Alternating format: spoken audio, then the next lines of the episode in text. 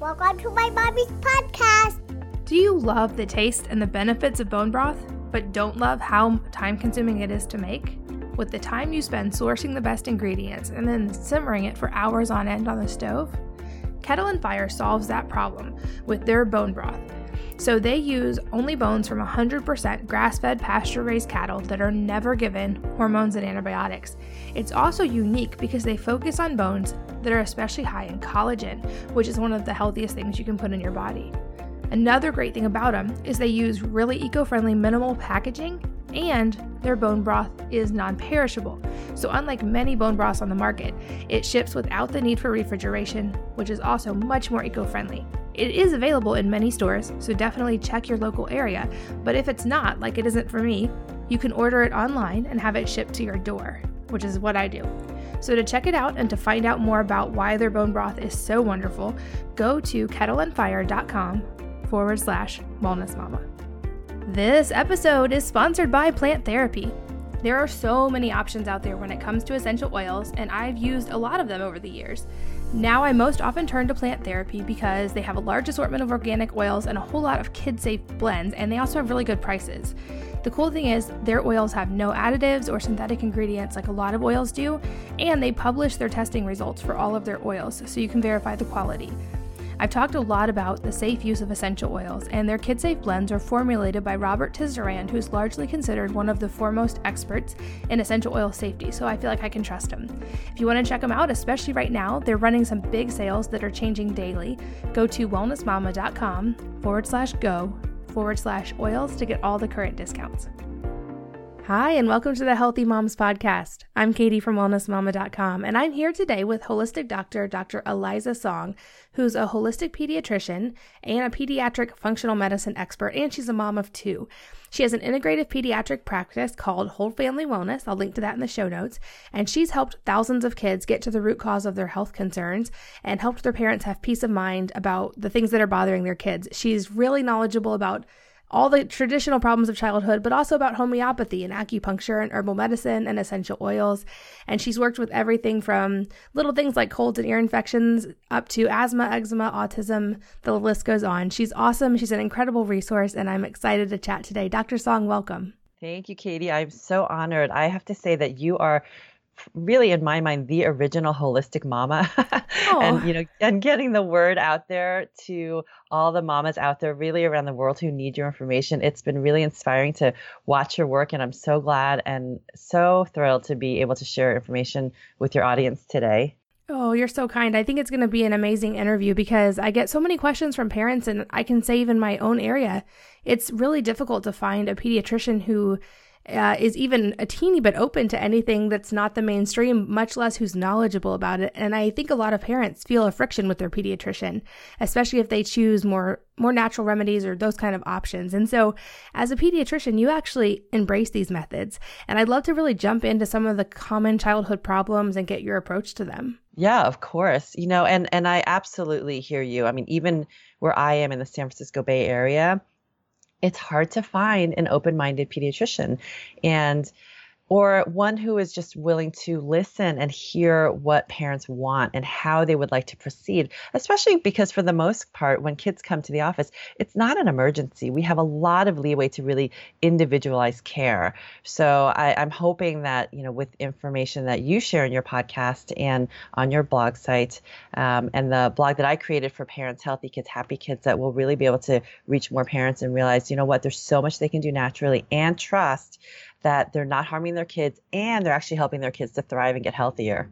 yeah, I was checking out your blog uh, earlier today and I will link to several of the articles there in the show notes because you have some great resources. I think that's the big thing that you hit on the head is just having the peace of mind. I think every parent, we have that deep seated fear that we're going to somehow ruin our children, and especially if it's any kind of a health problem.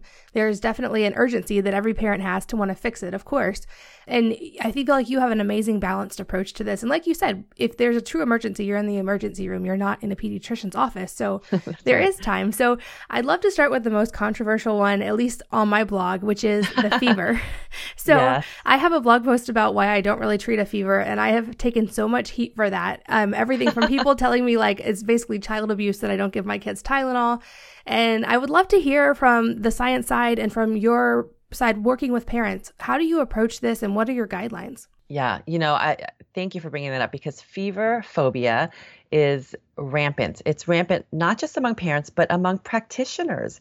You know, most physicians, nurses, um, you know, healthcare practitioners do not really understand what fever is and what it does for the body and you say the word fever and you're just afraid and you want to give the Tylenol or the Motrin, right? and so I, I, actually wrote an ebook uh, just on this. This was my first ebook that I wrote. It's a free ebook for everyone if they would like, because um, parents don't know what to do and they're afraid and they're not getting the advice that they need from the advice nurse or their pediatrician. Uh, so the first thing to know is that fever is truly our body's natural response to infection and inflammation. It's really it's how our body helps fight infections. And when you think about it, when we're hot, you know, let's say it's 100 degrees outside, what happens to us? We slow down right? So, in very simplistic terms, when our blood warms up and our body warms up, it slows down the bugs so that our immune system can actually fight them better. And the other thing that I like about a fever, which this is something that not all parents like, but it slows your kid down. You know, when you have a fever and when you're sick, you should not be running around acting quote normal, right? You shouldn't be jumping on the trampoline, you know, playing on the scooter with your friends. You should be a couch potato. And when you're sick, it's okay to be a couch potato and let your body do its thing. So, so I talk to parents about really when we bring fevers down artificially with things like Tylenol or ibuprofen, there are studies that show that it actually prolongs the duration of your child's illness. So you may temporarily be helping them to feel better, but you're not helping them to fight that infection. And one of the questions I get is, well, what's too high, right? When is a fever too high? And what I like parents to do is step back and look at your child and really look at how they're acting because there are some children who at 104 they are running around happy, eating and drinking, and you can barely tell until you put your hand on their forehead that they're burning up. Whereas other kids at 100.3 are on the couch, they're listless, they're moaning, they're, you know, they're not acting, you know, themselves, they're not acting appropriately, I should say. Not that I want them to act themselves, but act appropriately. And that child with the 100.3, I'm much more worried about than that child with the 104. So, you know, if we can just sit back and realize this is our body's natural response. It's helpful for our kids. We can use our natural medicines toolkit to help them recover faster and actually help them fight the infection faster. And in doing that, that can help bring down their fever, but it's not going to artificially shut down their fever response. Does that make sense?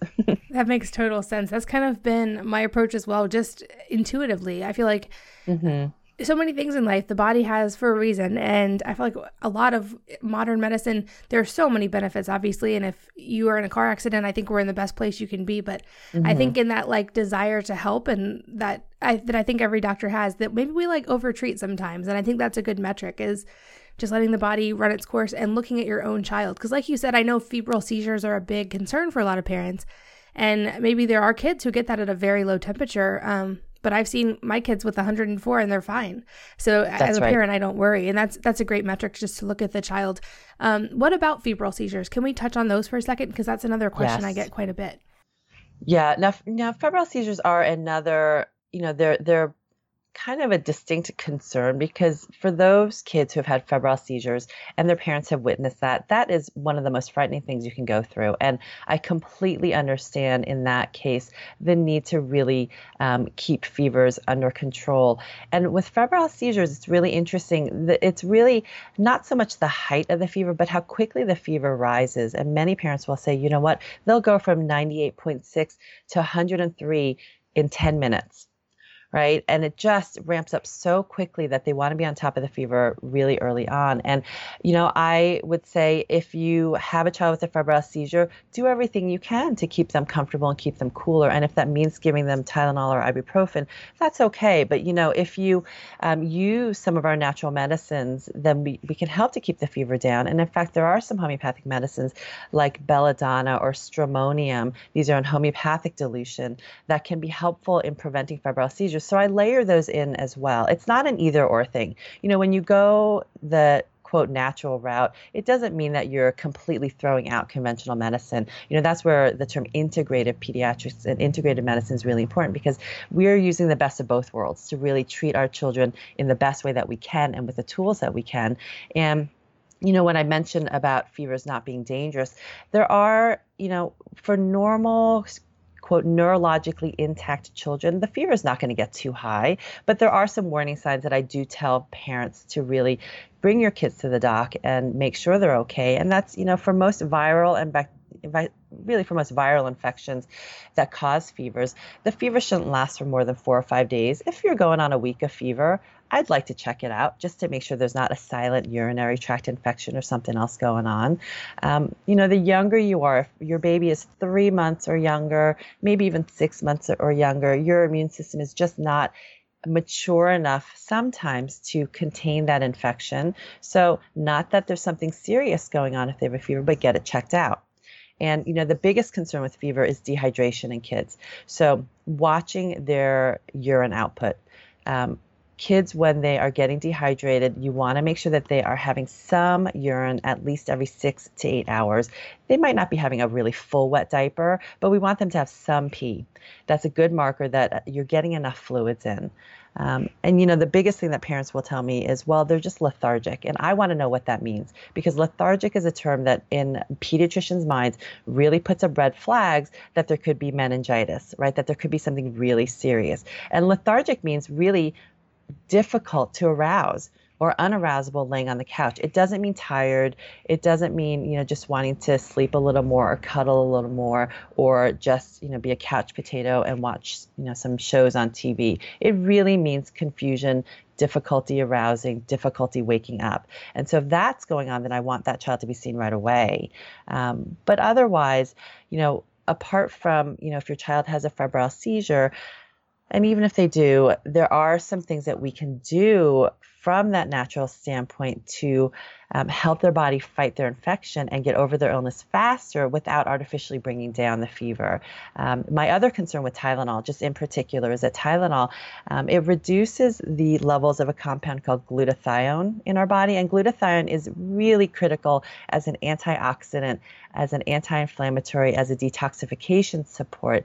And when our levels of glutathione are depleted, we have a lower capacity to handle infections and fever. So if uh, parents are going to use fever reducers, then my choice is typically ibuprofen, you know, Advil or Motrin. Uh, because that's not going to have the same effect on glutathione.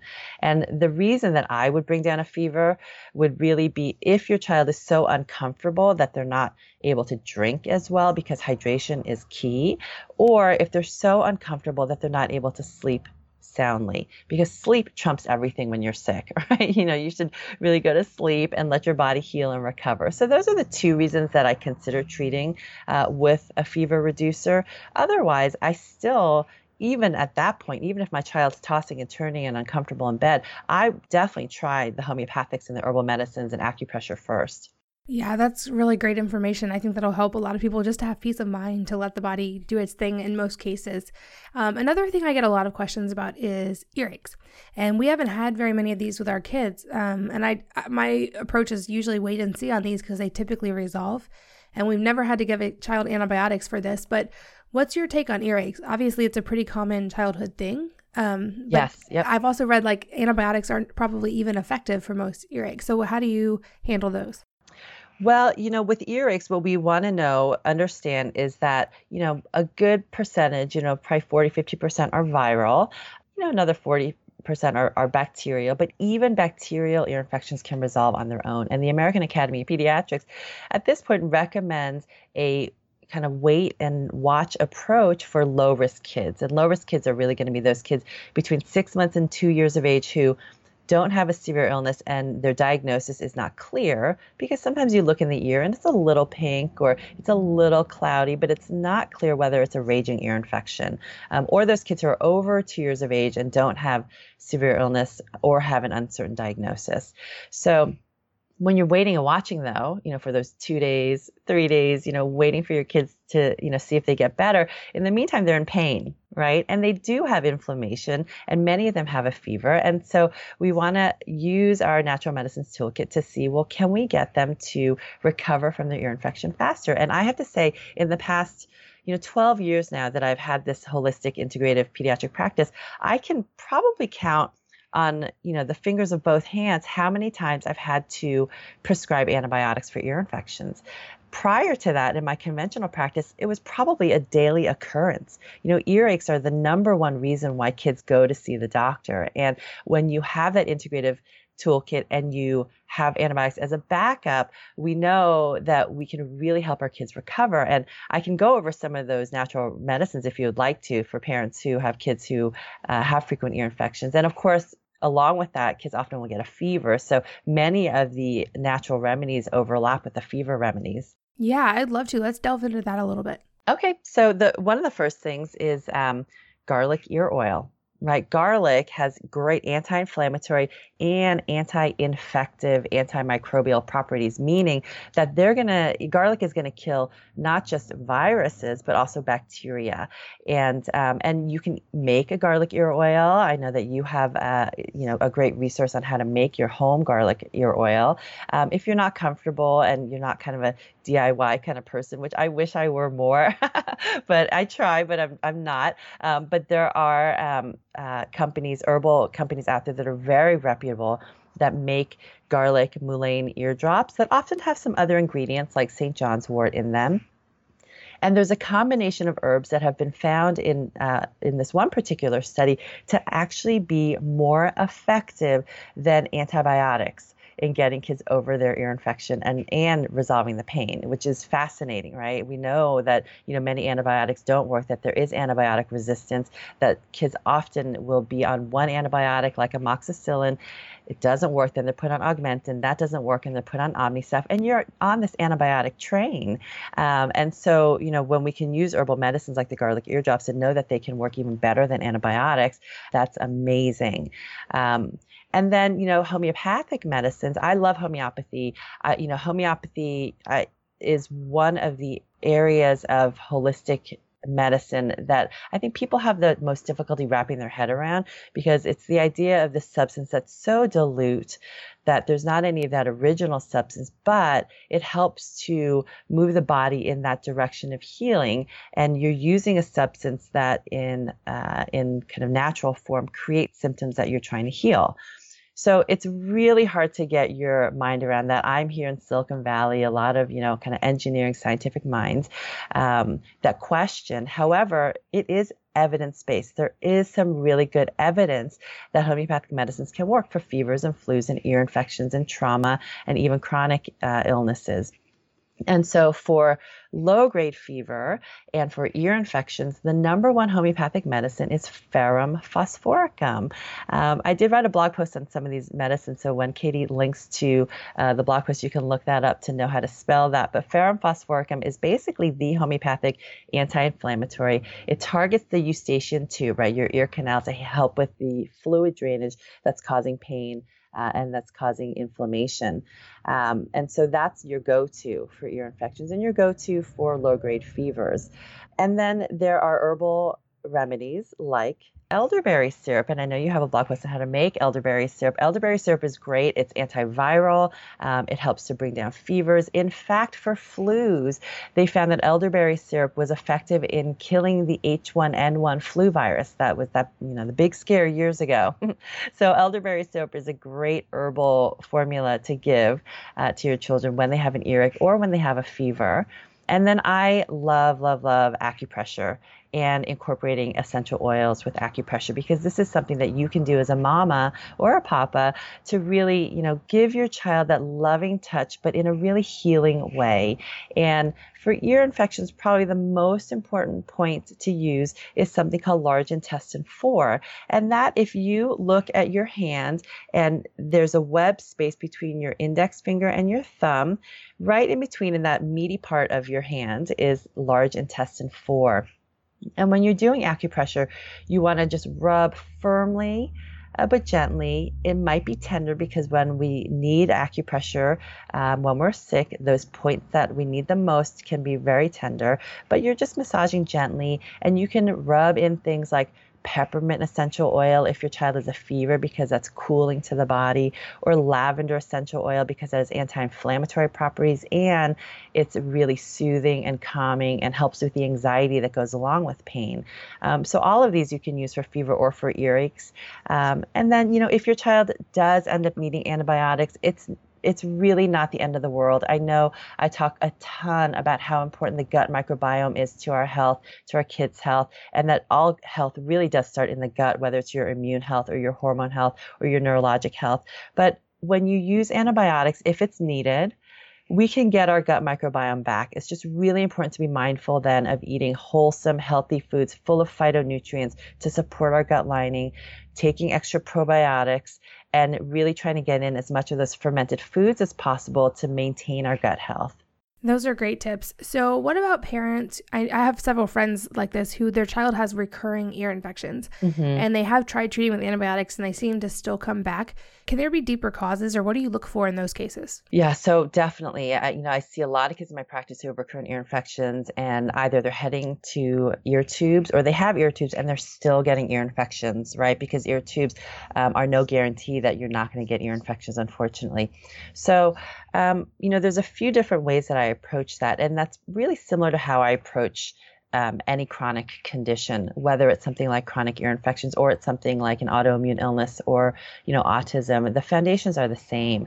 Um, the first thing, though, of course, most kids the trigger for their ear infections are going to be a cold or flu, and so really figuring out how to boost your child's immune system naturally is very important. And that means, again, really cleaning up their diet. One of the first things with ear infections and asthma and any of those kind of phlegm producing conditions is the dairy. You got to get off dairy. And I really and truly, um, you know, believe and have seen in my practice the power of just eliminating dairy. It may just be for the cold and flu season, it may be for longer while we're healing that child's gut and healing their immune system but really getting off the dairy and identifying any other foods that are irritating to that child's immune system and to that child's gut, which we can do through an elimination diet, or there's various functional medicine tests that can be done.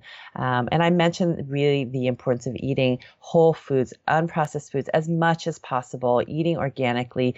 Um, really, when we have um, when we have those foods with artificial dyes and flavors and pesticides like glyphosate or Roundup, um, it, it's not just that it's you know quote bad for your body. It really is bad for your body. It really is bad for your brain and for your immune system. And some kids can tolerate a little bit here and there. Some kids can't tolerate any. So while your child is sick i would say just as clean as possible uh, and then there's you know supplements that I will recommend to families uh, for those children who are needing that additional immune support.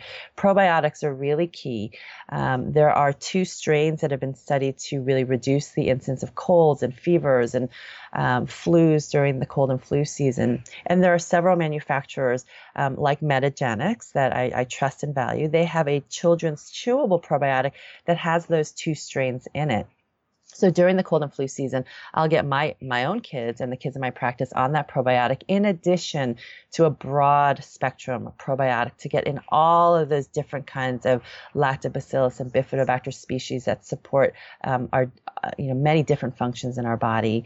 Um, vitamin D is critical, and you know even here in sunny California in the middle of the summer when I measure kids' vitamin D levels and they've been out all day in the sun, you know playing soccer or running around around, many, many kids are still either insufficient or outright deficient in their vitamin D levels. So I do like to supplement with vitamin D even in the summertime, especially for those kids who are getting sick during the summer.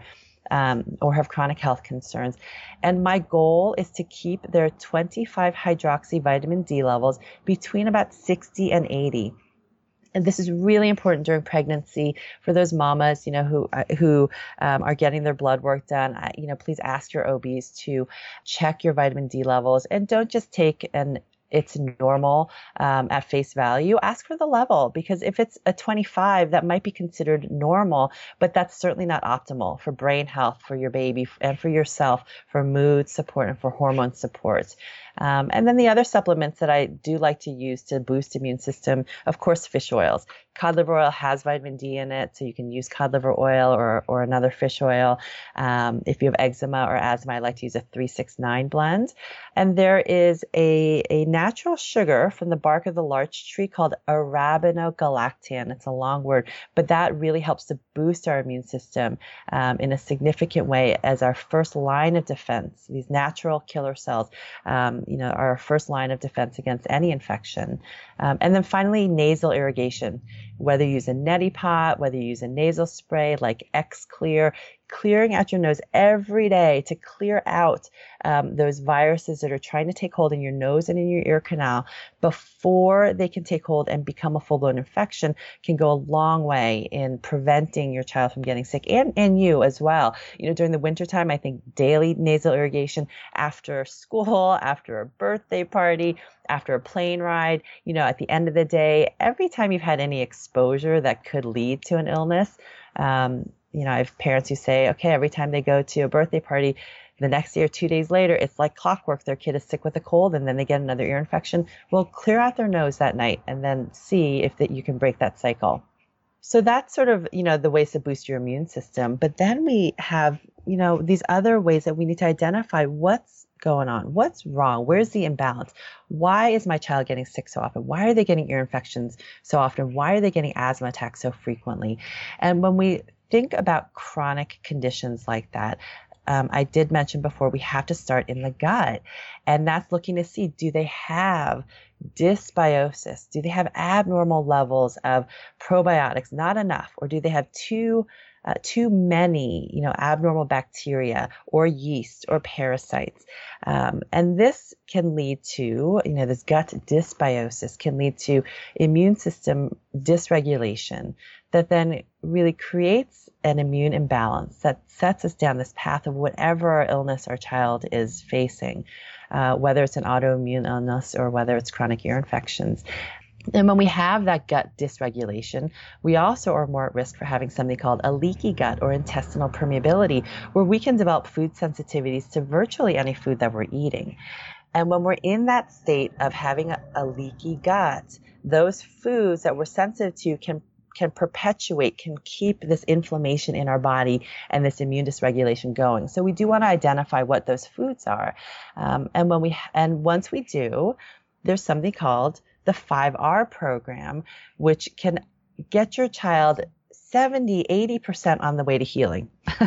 and, you know, that 5R program includes removing, right? The first R is removing anything that's irritating to your gut or to your immune system, like those abnormal bugs I mentioned before, or any food sensitivities. The next R is repairing that gut lining with things like omega 3 essential fatty acids, and there's an amino acid called glutamine that repairs the gut lining.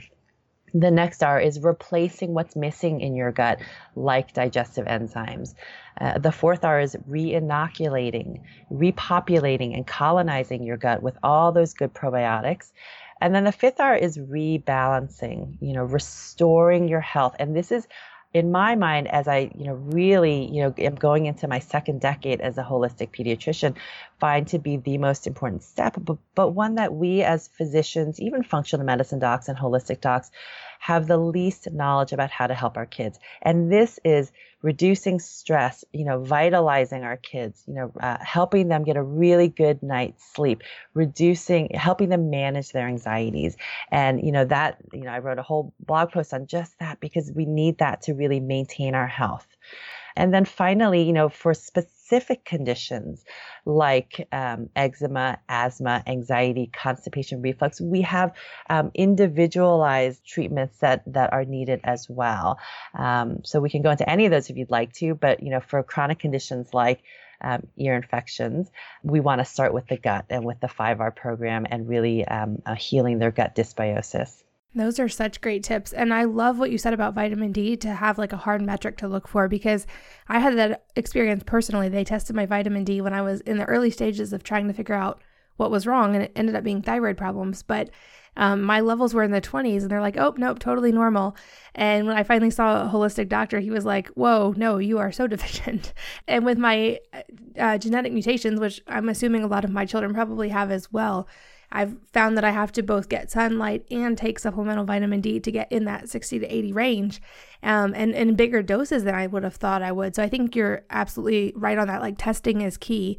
And that seems to make a huge, huge difference. Even just that on like warding off the, the little colds or flus that come with the winter, that, that's made a big difference for us. Do you love the taste and the benefits of bone broth? But don't love how time consuming it is to make? With the time you spend sourcing the best ingredients and then simmering it for hours on end on the stove? Kettle and Fire solves that problem with their bone broth. So they use only bones from 100% grass fed pasture raised cattle that are never given hormones and antibiotics. It's also unique because they focus on bones that are especially high in collagen, which is one of the healthiest things you can put in your body. Another great thing about them is they use really eco friendly minimal packaging and their bone broth is non perishable. So, unlike many bone broths on the market, it ships without the need for refrigeration, which is also much more eco friendly. It is available in many stores, so definitely check your local area. But if it's not, like it isn't for me, you can order it online and have it shipped to your door, which is what I do. So, to check it out and to find out more about why their bone broth is so wonderful, go to kettleandfire.com forward slash wellness mama. This episode is sponsored by Plant Therapy. There are so many options out there when it comes to essential oils, and I've used a lot of them over the years. Now I most often turn to plant therapy because they have a large assortment of organic oils and a whole lot of kid safe blends, and they also have really good prices. The cool thing is, their oils have no additives or synthetic ingredients like a lot of oils do, and they publish their testing results for all of their oils so you can verify the quality. I've talked a lot about the safe use of essential oils, and their kid safe blends are formulated by Robert Tisserand, who's largely considered one of the foremost experts in essential oil safety, so I feel like I can trust him. If you want to check them out, especially right now, they're running some big sales that are changing daily. Go to wellnessmama.com forward slash go forward slash oils to get all the current discounts. And all of these remedies are great. I'd love to go a little deeper on colds and flu though, because um, we're not really in that season right now, but when this episode airs, we will be. And I feel like that's one of the hardest things as a parent is when your kid is sick and it is something like the cold, and there's no remedy that's going to fix it in conventional medicine anyway. Um, but just letting the body do its thing. So, how do you approach cold and flu? You've already shared a lot of remedies, but are there any other things you offer for parents? Or, and also, I'd love to hear your thoughts on the flu shot if it's not too controversial. um, yeah, you know, I think that vaccines in general, right? I mean, we just all have um, such a kind of visceral emotional response, whatever whatever our belief systems are, and um, you know, um, when when you go to my website, I did write this past winter a three part blog series on flu and flu shots and you know and natural flu treatments because it's such an important issue. And you know we're inundated in the media you know starting in September right? As soon as our kids go back to school the flu season's right around the corner. Get your flu shot. People die from the flu. It's really dangerous you know and and some people do um, get very very sick from the flu but it's really important to remember that for the most part for the most part you know, people, kids, adults with the flu don't get, um, you know, deadly ill. Um, and there are so many ways we can really keep healthy through the flu season and prevent ourselves from getting sick. Um, what's really interesting to note is that the studies about the effectiveness of the flu vaccine are really all over the place, and there's not great evidence to support that the flu shot actually helps to reduce the incidence of flu in any given season or to prevent the flu in yourself. Um, and of course, you know, the flu shot used to have um, thimerosal in it, which is the mercury preservative. Uh, the flu shot doesn't have thimerosal in it anymore, but uh, just like any vaccine, it's going to have other ingredients like formaldehyde and aluminum, um, MSG, things that, you know, if you really think about what we want to put into our bodies and we want to put into our kids' bodies, really only only the best ingredients to nurture them and help them thrive these ingredients are not the most desirable.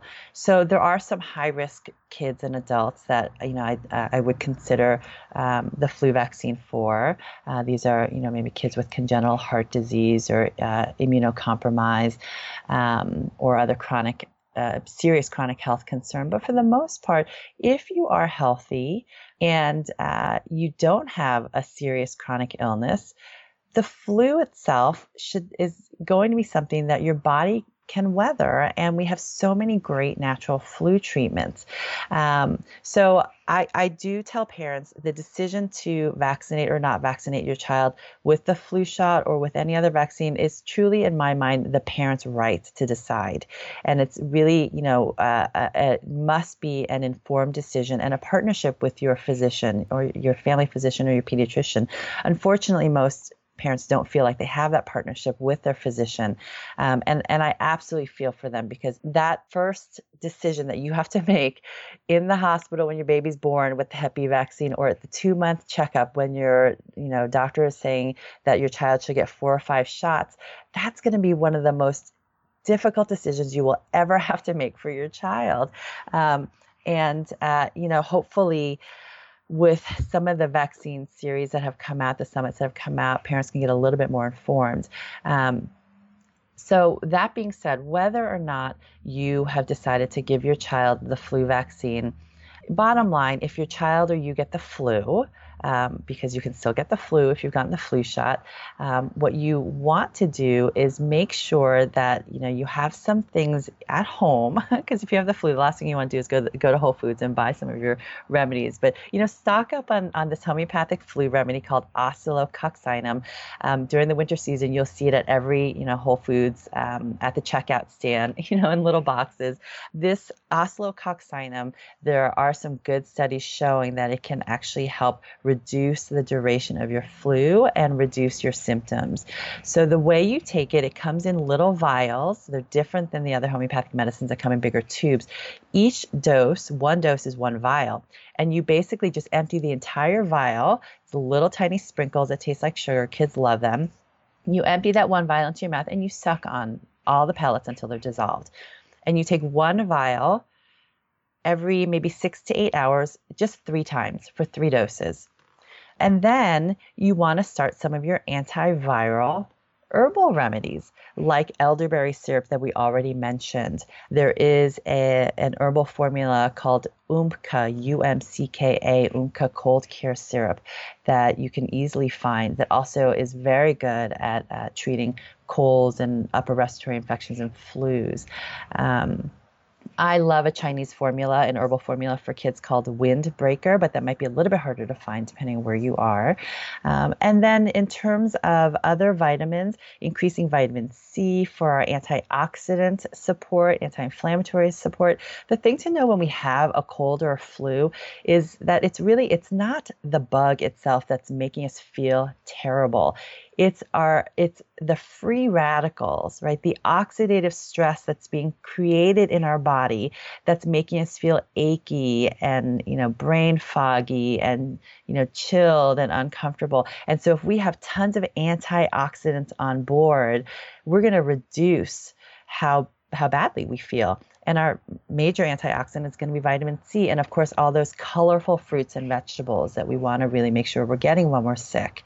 Um, vitamin D, really important. You can even up your dose of vitamin D a little bit. Um, making sure that you're sleeping as well as you can, staying hydrated with really nourishing fluids, not just water, but things like bone broth, uh, chamomile tea. Um, lemon balm tea, uh, elderberry tea, and trying to really eat warm, easy to digest food. So your digestive tract is not taking any extra energy. your your energy is reserved for your immune system.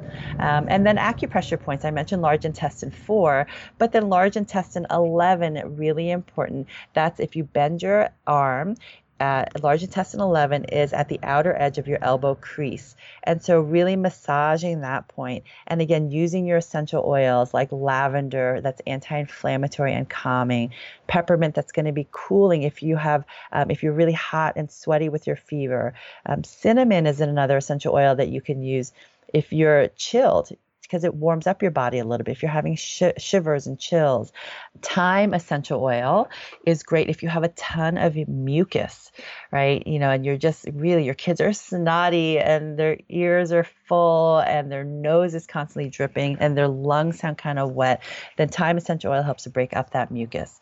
Um, so there's a ton that we can do to really help you get over your flu faster. And again, all those immune supports I mentioned before for your kids who are getting those repeat ear infections, you want to do all of those during the cold and flu season to, to really try to keep yourself from getting the flu. I'm over here taking notes to make sure I put all this in the show notes. This is awesome. Uh, I know other things that parents, when I said I was interviewing you, they wanted to know is what about eczema and asthma? And I link those two together because I kind of actually consider at least how I would approach them the same. But obviously, you have the medical background. So, what about more chronic issues like that? I know that um, especially eczema can be horrible for children, and parents are really desperate for a solution. So, how do you approach those? Yeah. So eczema and asthma, that you know, you're absolutely right, Katie, to to lump them together because they are in this category of illnesses called atopic illnesses, eczema, asthma, and allergies. And you know, we are now considering eczema and asthma to be autoimmune conditions.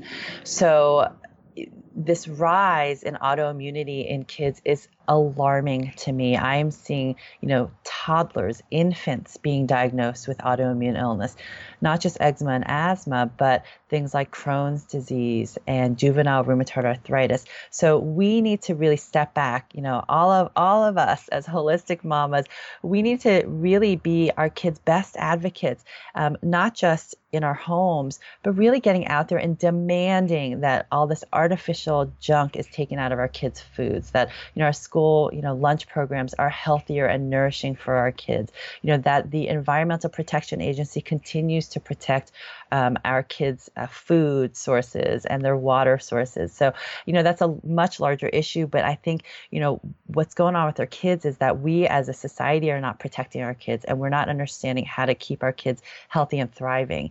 Um, and so, you know, when we go back to things like eczema that sometimes kids are literally born with, I have parents saying they came out scaly and itchy. Um, and sometimes it starts around six months of age when they're starting solids. Um, but then we typically see in kids with eczema that they progress then onto the eczema gets better when they're a toddler, but then they start to wheeze and then they start to have asthma and then they start to have hay fever. And so it's this atopic march that we really want to halt. And with this atopic march, it does start really if you have the opportunity, if you have a child with eczema or asthma or allergies, and, and you're going to have a second child or a third child, you want to start with you, you know, as, as you as your mama. Because if your gut health is strong and your immune health is strong, you're going to give that baby the best chance to um, really have a, a, functional immune system and not become dysregulated. Uh, and that includes, that really, really includes uh, getting moms to um, make sure their gut is healthy before they get pregnant if possible we found that uh, a certain probiotic called Lactobacillus rhamnosus, when given to moms during pregnancy, the third trimester, and during the duration of nursing, can significantly reduce that child's risk for developing eczema and asthma. So if you have a family history of eczema and asthma, then absolutely take probiotics and make sure that that probiotic has that lactobacillus rhamnosus in it. Now, once your child has eczema or has asthma, what you want to do, as I mentioned before, is get to the root cause of what's going on. Find the root imbalances. That's what functional medicine is all about. And I would say take it a step further and really not just um, look into functional medicine, but a truly holistic approach because there's never just one approach that works for every single child. It must be individualized. There's no one size fits all approach. But it does start with the gut, looking for that gut dysbiosis. And there are specialized functional stool tests that a functional medicine practitioner can help you with um, that look not just at, you know, do you have high levels of really bad bacteria like, you know, salmonella or really bad E. coli, but helps to break down all of the different low levels of bacteria that make up your gut microbiome and looking at how well you're digesting food, absorbing your nutrients, whether or not there's inflammation in your gut. And then, of course, identifying food sensitivities. For eczema and asthma, the biggest triggers are going to be um, gluten, dairy, um, eggs. I often find corn to be a trigger. Um, citrus can be a trigger. But as I mentioned before, when you have a leaky gut, you can be sensitive to any food that you're eating the most of. So if your child is, you know, a huge um, sun butter addict and you know and eating sun butter and jelly sandwiches every single day they might be and probably will be sensitive to sun butter so and these are different than you know the anaphylactic peanut allergies that that we hear about and unfortunately are increasing. Food sensitivities are not life threatening they're more subtle they cause kind of a low grade simmering fire, the simmering, you know, these simmering embers that are just continuing to irritate your kid's immune systems. Um, so they're not that obvious. Testing can be really beneficial um, in helping to guide uh, your elimination diet. And once we know what those foods are, we want to take those foods away for a minimum of three months while we're doing that 5R program that I mentioned before for the leaky gut. Um, I will just take a step back and say with autoimmune conditions, um, even if you don't test positive, if, if, your child doesn't test positive for um, gluten sensitivity or celiac disease, they really do need to get off that gluten while they're healing. It doesn't mean that that gluten sensitivity is going to be lifelong, but gluten is such an inflammatory food, um, and it is uh, it is such an irritant to our gut and to our immune system that while we're trying to heal immune dysfunction and autoimmunity like eczema and asthma, we need to take away gluten. And, you know, nowadays I feel like it is so easy to do relatively. Now, I understand if your kids, all they're eating are mac and cheese and pizza, um, and we need to work in, into, you know, getting them to expand their diet. Um, and it's not a race. You don't have to eliminate these foods tomorrow, but you just want to get there. You want to start introducing substitutes before you take away for a child. Because as a mama, you know, as, as, as an adult, I can say, all right, tomorrow everything's out. I'm not doing any more gluten. It's not going to be that easy for your child. But, um, you know, we just take baby steps and we always introduce before we take away. Now, the other things that we need to look at specifically for eczema and asthma, I mentioned inflammation, right? There's likely going to be a lot of oxidative stress. So, getting in good antioxidants. And with eczema and asthma in particular, it's going to be uh, one of the uh, most important antioxidants go- is going to be something called quercetin. That's Q U E R C E T I N. Quercetin, it's an, it's, really, in a way, a natural antihistamine. It stabilizes the histamine response from our white blood cells uh, when they're exposed to any sort of an allergen. And you know, we know that allergies can trigger eczema and asthma. And so this really helps to stabilize the trigger for their symptoms and help in, in terms of eczema for the itching. Because for parents, it's the itching that's the most horrible. No matter what their skin looks like, your skin can look really clear, but these kids are miserable with their itching and sometimes up all night just scratching themselves until they bleed. So quercetin really important um, to help with uh, with that itching in terms of eczema specifically, zinc is super important. Um, we look in, in chronic conditions for nutrient deficiencies as well or insufficiencies. So for kids with eczema, zinc is often insufficient, and you need zinc for skin healing. So you can get food sources of zinc like pumpkin seeds, um, and, you know, animal proteins. Chicken are, are going to have zinc. Shellfish, um, if you tolerate shellfish, um, but otherwise supplementing with zinc. Of course, your omega-3 essential fatty acids are important for eczema and asthma, but then there is a, a beneficial omega-6 called gamma linolenic acid, that's GLA, that's found in borage oil, evening primrose oil, blackcurrant oil. That's really important for eczema and asthma. That's found to be very effective and helpful for these atopic uh, diseases. Um, and then for asthma, uh, we really want to make sure that our kids' magnesium levels are optimized. Magnesium deficiency is widespread in kids and adults, um, but magnesium relaxes muscles. And when we have asthma, one of the cons- issues is that the muscles around our lung spaces, around our bronchioles, spasm too easily in response to allergies or colds or other infections. And so, if we have enough magnesium, the muscles around our lungs stay nice and relaxed and don't twitch as much when exposed to these triggers. Um, and you can get magnesium from foods, you know, dark chocolate, dark green leafy vegetables. You can take an Epsom salt bath, which I love. In fact, for kids, when they are having an asthma attack, I get them immediately into an Epsom salt bath because I just right away calms the lungs down. Not just you know the the uh, the muscles around their lungs, but it also calms them emotionally because anxiety and stress we know are triggers for eczema and asthma as well. And then for asthma as well, uh, there is something called glutathione I mentioned before when I was talking about um, colds and flus. Uh, but glutathione has been found to be deficient in the lungs of kids with asthma. And glutathione is not just an important antioxidant, but it is also an important mucus reducer. It helps to thin the mucus in the lungs. Um, so you can get glutathione through your Epsom salt baths, interestingly enough, because Epsom salts are magnesium sulfate, and the sulfate part of the Epsom salts help your, helps your body to make glutathione. And of course, there are glutathione supplements as well. And then, you know, the other the other things that I look at for patients who have chronic illnesses like eczema and asthma is really when we look at the family history, if if everyone in the family has eczema and asthma, then that points to something called methylation problems. You know, so I look to see, you know, are there genetic mutations that may put this child more at risk for having methylation problems? Do we need to support methylation with things like, you know, methylated B vitamins or methylated folic acid? Um, and, and really help support their detoxification capacity and their immune regulation and their DNA repair.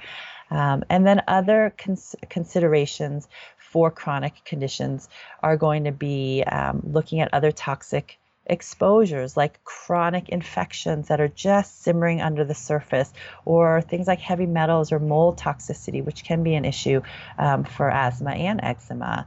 Um, and really working with someone who can do gentle detox for kids. Kids do not need very strong detoxification, even when they're very sick. You know, kids, their bodies move so incredibly well. They have this huge healing capacity that just needs to be kind of you know, move gently in the right direction. Uh, so, but some kids do need that detoxification. Uh, and so, working with a practitioner that can help guide you with that. Um, and then we have the spiritual emotional piece, um, which is really key for healing. Our cells really have this innate emotional memory and if our cells remember that you know we're so itchy and scared and anxious at night because of that or we we feel like we can't get enough air in and that's really frightening. The moment we start to have those attacks our cells just lock in and create even more inflammation. And so if we can reduce that emotional response and there's so many ways to do that. Kids can absolutely learn meditation and imagery um, and they do that in a different way than us. They don't have to sit there with their eyes closed for half an hour trying to get their mind still. They can do walking meditations. They can tell stories, and that's a form of meditation. There are lots of audio CDs now for kids that can help guide them through a very brief meditation that can be um, age appropriate, starting at you know toddler all the way to teenage years. Um, Amy Saltzman is a is a doctor friend of mine who has a workbook series mindfulness program for kids and teenagers. Um, there's a CD called Dreaming of Ponies by Lori Lite that I love. That's for younger children. Um, there are a series of books called the What to Do series that are self help books for kids um, that are cognitive behavioral therapy techniques that kids can learn in a really fun way on their own. And the, the series of workbooks is, is uh, by a psychologist named Dawn Huebner, H U E B N E R. And I still, I use her techniques. She has a book called What to Do When You Worry Too Much. And I use those techniques because they help me when I'm starting to get stressed. And, you know, I, I do have a little bit of asthma that flares here and there. And I can tell when I'm getting stressed, my lungs are getting a little tighter. And I just use her techniques and I use my, you know, Headspace or my Calm app on my phone, which my kids can use as well, just to kind of chill out, you know, mellow out, and it immediately helps your lungs to, to feel more clear. Um, so those are some of the things from a functional medicine standpoint and an integrative standpoint for eczema and asthma that we can use. And, you know, topically for eczema, you know, parents want to know what can I do, you know, to help my kids' kids' skin that's so dry and scaly and itchy or getting infected um, calendula that's marigold. You can make a calendula salve. You can buy calendula cream or ointment. But calendula has incredible skin healing properties. It helps to heal those cracks and those fissures in your skin. It helps to prevent infection because calendula helps to fight bacteria and yeast and viruses. And we know that many kids with eczema when their skin is broken they can get bacterial infections and then Manuka honey. Manuka honey is amazing, especially for staph, which we know that kids can get uh, with eczema can get colonized with on their skin and get infected with easily. So um, that's a ton of information, but you know there there is a stepwise way that we can approach our kids with eczema and asthma and chronic illnesses and autoimmune conditions. And so it's just for you, uh, mamas listening out there, to know there is hope. Your kids can absolutely get healed and get better and and thrive. Um, it's just knowing the steps to implement and and really hopefully finding a practitioner to work with you but hopefully this podcast gives you some ideas on ways to start even at your home right now even if you don't have access to a functional medicine doc near you I love that. I think everything you have said is very practical and very actionable. So I think you're right. This will help a lot of moms, even if they can't find a doctor. But hopefully, um, I feel like we are on the verge of hopefully finding a lot more doctors and practitioners being willing to look at this, especially like you mentioned with the rise in drug resistant antibiotics, like all these things are not working as well as they used to. So perhaps we'll see more of that. But I love that everything you give is very balanced and very actionable. And um, I'll make sure I, I, know you have blog posts about quite a few of the things you talked about. So I'll make sure we link to those as well. Um, but I know people may want to find out more and learn from you. So where can listeners find you? Um, you have two websites, I believe, but where can they find you to learn more or if they have a question about a specific problem with their child? Yeah, so you know, for to learn more about uh, my integrated approach to various conditions. Um, I started last year a blog site called Healthy Kids Happy Kids, and that's just healthykidshappykids.com. Um, and that's probably the best way to find general information. I'm trying to, um, you know, really uh, post more information about the things that parents are asking uh, me for. So I am working on an eczema blog post that's coming out soon. I'm working right now on an autism blog post. Um, there's so much that can be done. Uh, and then, you know, my Facebook page is actually a great way. I, I try to post um, several times a week on some really interesting, relevant articles or um, just new tips. I just posted a tip on homeopathic medicines for sleep. Um, so there are some great tips that I don't necessarily put on the Healthy Kids Happy Kids website. So you can follow me there. You can just find me at uh, it's Dr. Elisa Song, Healthy Kids Happy Kids, um, and then my practice website, Whole Family Wellness. Um, I'm here in Belmont in uh, Northern California. I'm in the San Francisco Bay Area, and the website is wholefamilywellness.org. Um, and so we we unfortunately don't do virtual consultations. We do need to see patients in the office for the first visit and then yearly afterwards. But for families who are able to do that, we can do follow ups certainly by phone or by Skype. And um, and I have parents coming to me from all over the country, and I even have parents um, from different um, different parts of the world coming for consultations when their kids are sick um, and need additional support. Um, but because that's not feasible for every parent, that's why I did Start Healthy Kids Happy Kids because I'd love to get all the all the knowledge that I've learned over these past you know 12 years out there to anyone who needs it and, and just to get them started um, and really hopeful uh, that um, that their kids can heal.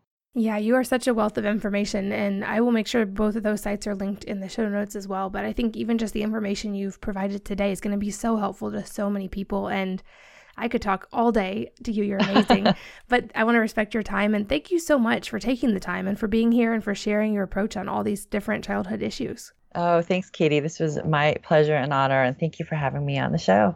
Absolutely. We'll have to do a round two one day. And thanks to all of you for listening. I'll see you next time on the Healthy Moms Podcast. If you're enjoying these interviews, would you please take two minutes to leave a rating or review on iTunes for me? Doing this helps more people to find the podcast, which means even more moms and families can benefit from the information. I really appreciate your time, and thanks as always for listening.